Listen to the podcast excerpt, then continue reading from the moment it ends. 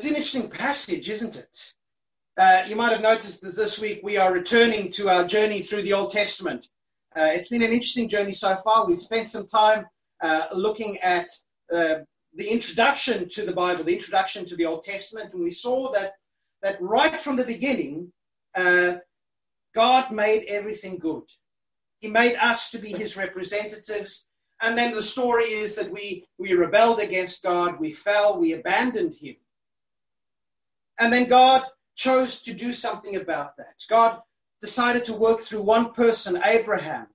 And through Abraham, he would ultimately bless the world. Jesus would come uh, from the line of Abraham. But, but the Old Testament, the main emphasis there is on making God known to the world.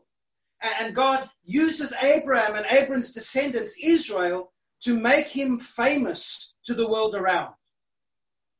They were meant to be a holy nation, a, a kingdom of priests, you know, God's representatives showing the world who God is and what he is like.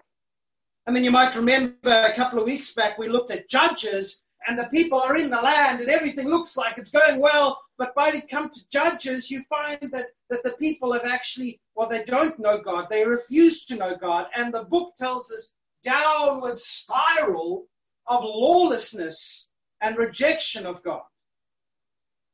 By the time we get here to 1 Samuel, uh, Israel's been in the land that God had promised to Israel uh, for some time, maybe as long as or more than 200 years. And we got Samuel here. He is uh, he's a prophet of God, but we can also argue that he is the last of the judges. And, and just by the way, judges, uh, most of the judges don't seem to have judged. They seem to have been military kind of rulers. Um, they, they were people who saved God's people uh, at different times. So we have here Samuel, uh, and in fact, if you go to verse 7, you'll read of Samuel leading Israel to victory. He is the last of these judges. But he's also getting on in years. He's, he's, he's well advanced. He's at the point where people are thinking about the day when he's dead. And thinking about the day when, you know, he is no longer there to guide the people, to speak for God to them. Uh, strangely, Samuel has set up his two sons uh, to be judges in Beersheba. I, I believe that's to the southern region, so quite far on the edges, uh, but that's where he set them up. And 1 Samuel 8 doesn't make much of that, but it's really odd that he would say that his sons should be judges, because throughout the time of the judges, it is God who appoints people to lead his, his people Israel.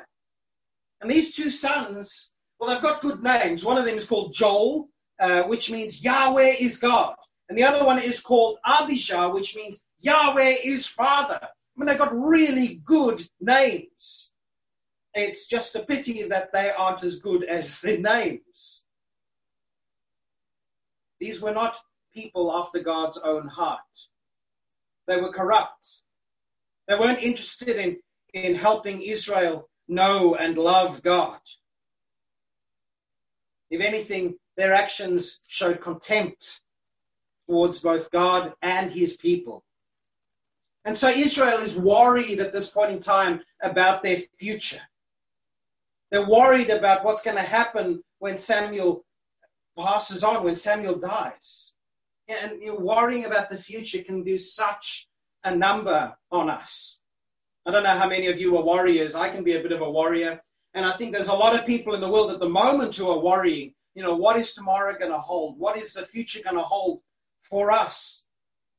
And, you know, sometimes uh, it's worth looking forward to the future, but so often we can do what Israel did and, and we can forget that God is God over our future as much as He is God over our present. We can get so worried about what tomorrow may bring that, that we desperately try and figure out ways to make sure that our own lives will, will do well, will succeed rather than trusting in the care of God. I mean, Jesus said, you know, uh, can any of you by worrying add a single minute to their life, a single hour to their life? Jesus said, God clothes the lilies of the field. I mentioned that in the prayer. And if he looks after the flowers which are here today and gone tomorrow, will he not also look after us? We saw last week in Romans chapter 8, uh, Paul saying that nothing can separate us from the love of God that is in Christ Jesus. Nothing at all. And yet, so often we do this, what Israel did. We start worrying about tomorrow. And, and I think as I look at the story of, of 1 Samuel 8, they worried and they didn't include God in that. They didn't think about whether their worries were justified on the basis of their having a God who loved them and was with them. But they had a solution. And sometimes we can be very good at coming up solutions. And, and the solution that they had was, was, well, it was an obvious solution. It was one of those why reinvent the wheel solutions. Every other nation worth their salt had a king. And so the Israel, Israelite elders, they arrive at Samuel with their request and they say, Samuel, give us a king. Uh, okay, fine. So they're going to the prophet of God to do this. And maybe that's because they want to make sure that they're ticking the God box. You know what? You know, get the prophet of God to do it and all be okay kind of thing. But but the, they weren't coming to find out what God's plan was. They weren't going to Samuel going, Samuel, what is God going to be doing for us? How is God going to look out for us in the future? They weren't inquiring of God. They were coming to Samuel as God's prophet and saying, Samuel, here's the plan, tick the box, let's go. You're wanting a king, it's not a problem. Um, as way back as, as Genesis 17, God, one of the things he said to Abraham was that, that Abraham's descendants would include kings. This is something that, that has been in God's plan all along. We know that ultimately Jesus comes as King of Kings and Lord of Lords. Having a king over Israel is not the big problem. The big problem is that they define what is best for them, not in terms of what God said, but in terms of what everyone else was doing. They weren't happy to continue being the people of God. They weren't happy for God to keep on leading them. They weren't happy to keep on being a people showing the world who God is and his purposes for humanity. They wanted to be like everyone else around them. They wanted to fit in. And so often we, we talk about peer pressure, and when we talk about peer pressure, we, we usually uh, talk about primary school or high school. But the truth is, peer pressure is still something that affects all of us, and it affects us at a corporate level as well.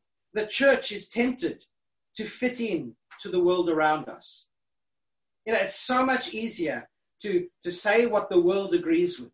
And at one point, Paul says, you know, if um, if I if I wasn't, uh, if, oh, catch my words there. Paul says, you know, if I'm preaching Christ crucified, that's why the world is against me. If, if I wasn't preaching that, then they wouldn't have an issue. It's tempting for us today to, to treat the church as a business rather than as the family of God. It's, it's tempting as the church to, to say, well, we're going to just accept what the world says is correct and right and morally appropriate, because that way we will, we will have an in with everyone. We will be acceptable. We'll fit the Israelites here, they, they looked around at everyone around them and they said, you know, what makes nations successful? Nations are successful when they have a good king. Isn't it easy for us to look and go, what makes my life successful? Well, it's if I have this, if I have that, if I have that, if I have that. What makes the church successful? Well, if we have this and that and that and all these things, and if we agree with that, then that is going to make us successful. And then we end up playing religion instead of being God's people. Imagine what it must have been like for Samuel to hear this demand, because it's a demand, it's not a request, it's a demand from the people. Isn't it wonderful? You come to the end of a long life of service. And as you're standing there and you're approaching your retirement, the people come to you and they say, Ah, isn't it time for something better? Isn't it time to, you know, get rid of this old system and move to something that's actually going to be more appropriate for us? Samuel didn't like this idea of setting up a king, of making Israel just like their neighbors. But what he did is really instructive for us. He, he went and he talked to God about it. He prayed. And what does God answer? God says, Samuel, listen to the people. And he says, Samuel, it's not you that they are rejecting. See, the people thought that their problem, their, their worries about the future was, was about a lack of good future leadership. But the problem, the real problem, said God, was, was an old problem for Israel. It was rejecting God's rule. The implication of the demand that they brought to Samuel was that God's rule wasn't up to scratch anymore. Because all the successful kingdoms around them, well, they had human kings. And if Israel was to be strong against her enemies, and if Israel was to take up her place on the world stage, then surely they also needed a human king. And God says to Samuel, you know, Israel has got this habit, this propensity for, for forsaking God and chasing after other gods. This is a this is a chasing after idols. The difference here is that the God they are chasing after is the God of security, of stability. You know, we still run after idols. Uh, they can be literal idols. Most of us usually not, but there can be idols very often. Most of our idols, I think, are idols of security, of pleasure, of stability. We chase after them because we think, we buy into the lie of the world that these things can make our lives better. We think that perhaps they can give our lives more and better than God can. And these idols can even be good things.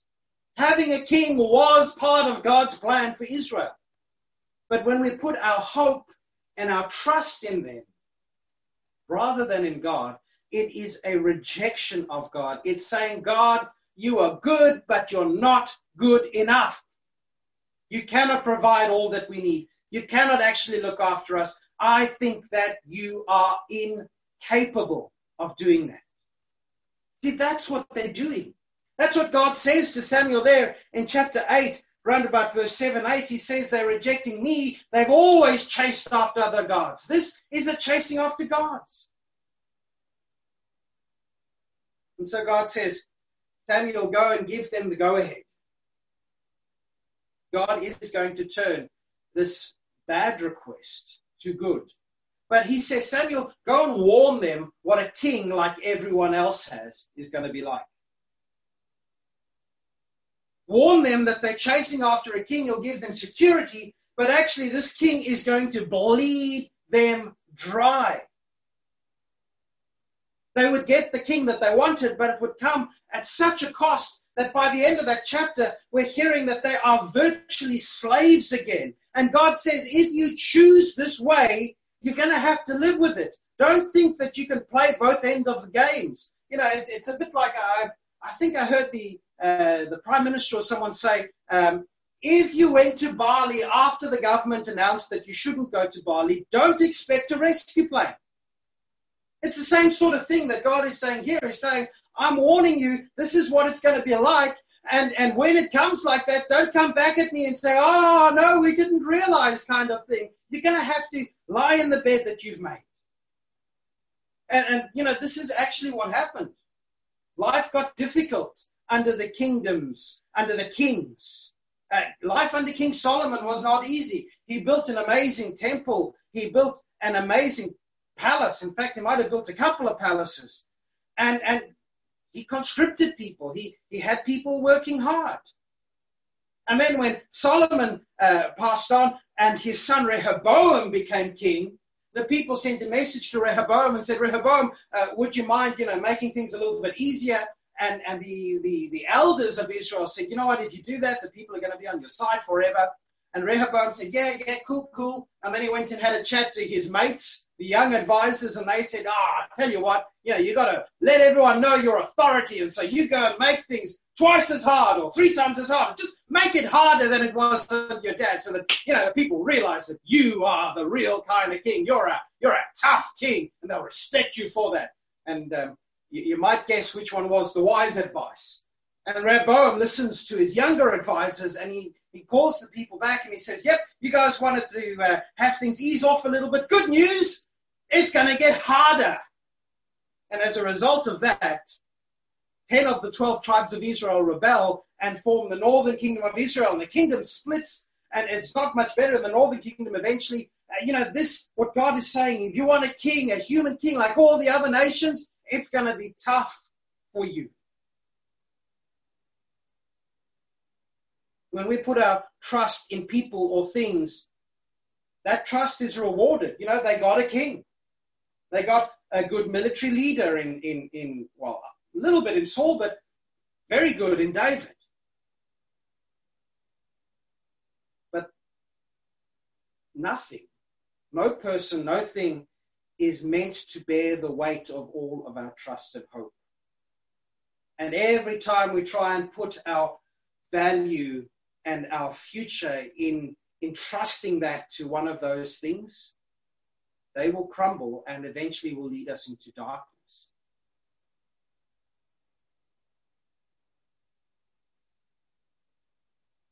Israel ended up being led astray, led away from God. The elders of Israel were warned, verse 19 and 20, but they'd already decided what they wanted to do. And so again, they come back to Samuel and they say, Samuel, we want a king, but, but they add in an extra bit. Have a listen to this. What do they say? They say, even so, verse 19, we still want a king. We want to be like the nations around us. Here's the extra bit. Our king will judge us and will lead us into battle. They want someone to go ahead of them and fight their The problem is that's God's job. Deuteronomy 20, God says, I will be the one going ahead of you to lead you into battle. I'll be fighting your battles. How did they break down the walls of Jericho? God did it. How did they defeat the nations in the promised land? God did it. It was all about what God did. And here they're turning around, and again, the, the truth comes out. They are living in fear because they don't think God can do this. They want to make sure that they've got someone who actually can lead them into battle. It strikes me that they don't really trust God.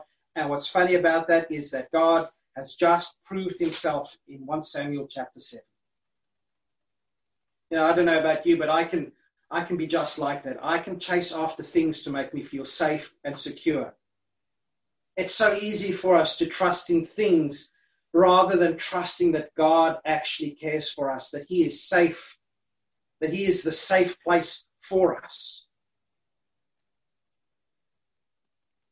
You know, a, a king was part of God's plan. Often the things we run to are good things.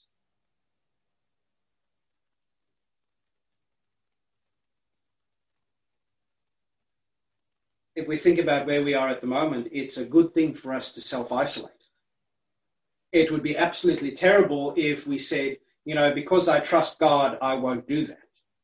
And we, you might have heard stories of some uh, Christians and some churches saying exactly that. Self isolation is going to keep us healthy. It's, it's a good thing. But it cannot calm our fears. It cannot save our lives. If we make what we do, the most important thing in our lives, we are missing out on the fact that it is God who leads us, God who goes ahead of us, God who watches over us. We have a part to play, but, but we cannot kick God out of his role as captain of our lives. the people demanded a king. And God said, Samuel, give them a king. You know, this is the really interesting thing, even when we do the wrong thing, God doesn't abdicate from his throne. God doesn't say, ah, oh, fine, give him a king, I'm walking away from this. God says, Samuel, give them a king, but you notice what he says, uh, it's Samuel is going to give the king. It's not, let's figure out who's going to be a really good king. It's God who appoints the king over Israel. It's God who leads Samuel to, well, who actually leads Saul to Samuel.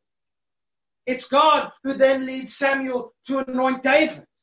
It is God who is setting up the king. The people have demanded it, but God is doing it according to God's plans. And the king that God sets up is not meant to be a king like all the other nations. He's meant to be someone who points the people towards a loving God. And, you know, the kings were not perfect. David wasn't perfect, but, but David loved God and, and God blessed him and made promises to David that his kingdom would reign forever. There were other kings who who abandoned God, who led the people further and further away from God until eventually they were sent into exile for their sin. Israel needed a king, but not a king like those nations around them. They needed a king whose kingdom wasn't of this world. Yes, they needed a king, and, and a king would demand everything from them, but they needed a king who would give everything to them who would even give himself for them. In a word, they needed God to be their king. They were asking for a king when what they needed was what they had, what they needed was God. God said, Give them a king. Because God was planning to not stop being their king, but He was planning to come as one of them, as one of us, to be their king. Next week uh, is Easter. There's going to be a different Easter where we, we're not able to come together. We'll have a service on the Friday. We'll have a service uh, on the Sunday, again on Zoom, uh, with the same numbers that you used this morning. And we're going to be talking more about Jesus, our King.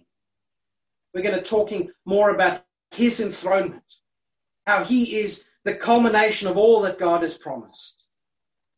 But today, we want to remember that this king is not like any other king.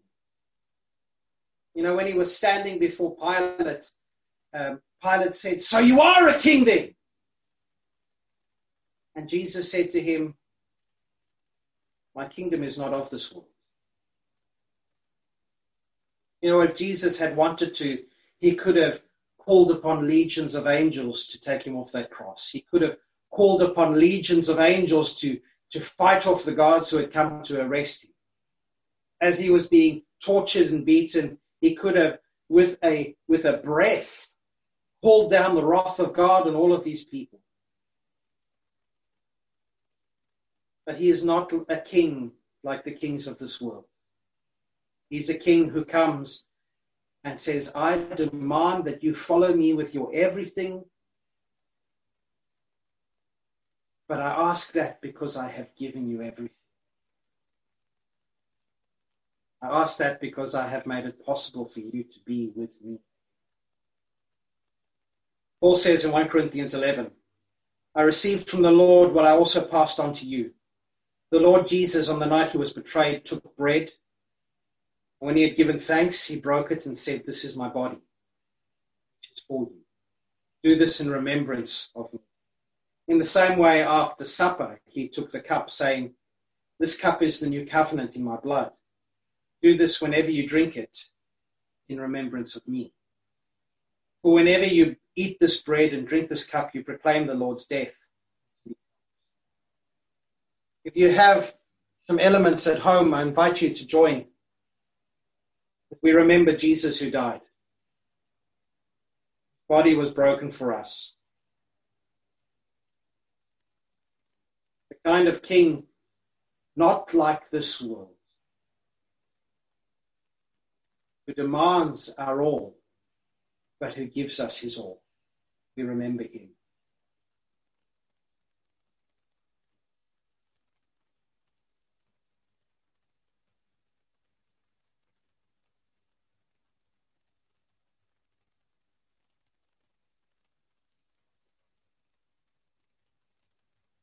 Thank you, Father, that you don't give up on us. Chase after other things. Lord Jesus, thank you that you don't. God, thank you that because of your death and resurrection, we don't have to worry about tomorrow. Thank you that you are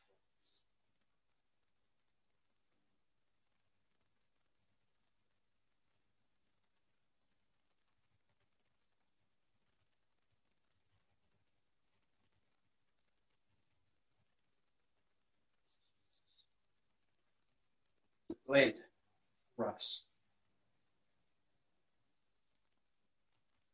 Not the kind of king who leaves us empty.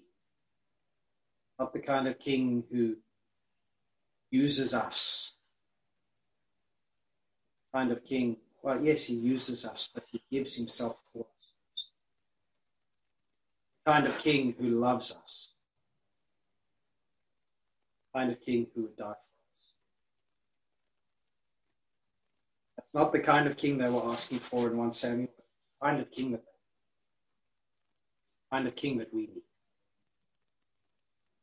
We remember.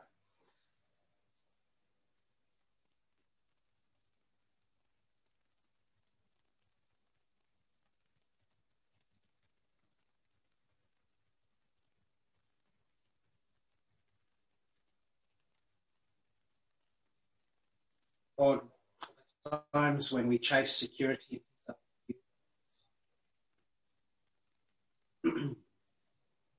Lord, for the times when we come to you and we imply that you're not enough for us.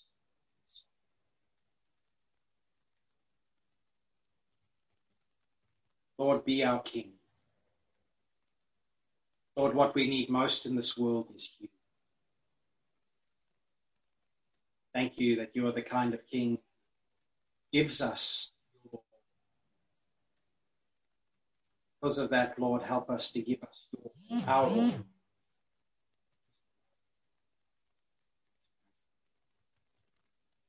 Thank you, Jesus. We're going to sing together uh, our last song this morning.